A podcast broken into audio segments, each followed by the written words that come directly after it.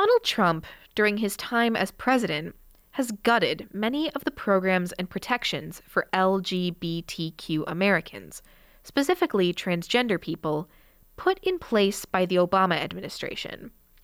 He banned transgender people from openly serving in the military, rolled back protections for transgender children in schools, and ruled that sex discrimination policies in the Affordable Care Act do not apply to transgender people.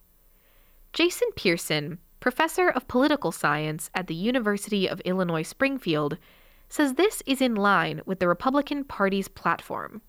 There's a lot of talk about the fact that transgender folks are kind of made up, that, that the issue of transgender rights is has been constructed, it isn't real. So the position of the Republican Party on LGBTQ rights is pretty extreme.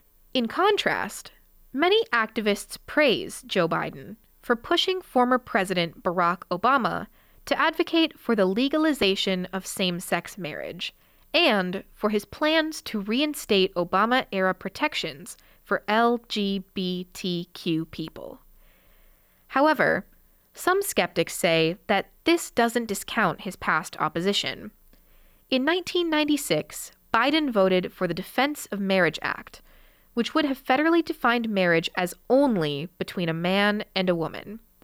He also supported Don't Ask, Don't Tell, a policy that barred openly gay, lesbian, and bisexual people from serving in the military.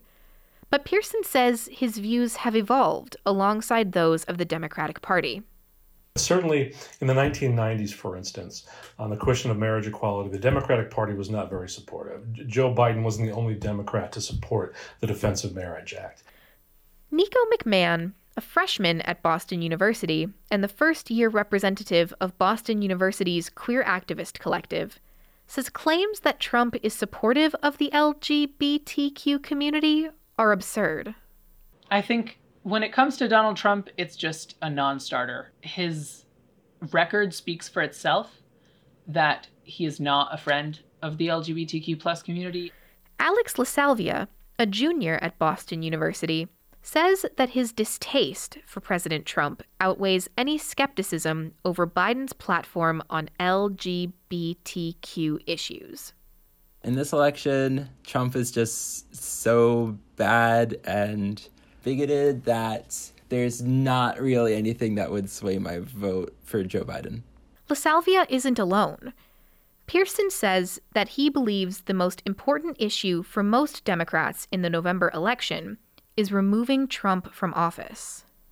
Other issues like anti-Trump sentiment and and and the kind of the the desire to get rid of the sitting president and the party in power in the Senate probably is more of a motivating factor for the average Democratic voter as opposed to specific policy issues, although all of them are important to a lot of voters. LaSalvia says that his biggest advice for LGBTQ voters is to do their research. Look closely at the issues, compare the policy positions and proposals of the two candidates. Pasts matter, but also look at what they're going to be doing as president. For WTBU, I'm Ali Audette in Boston.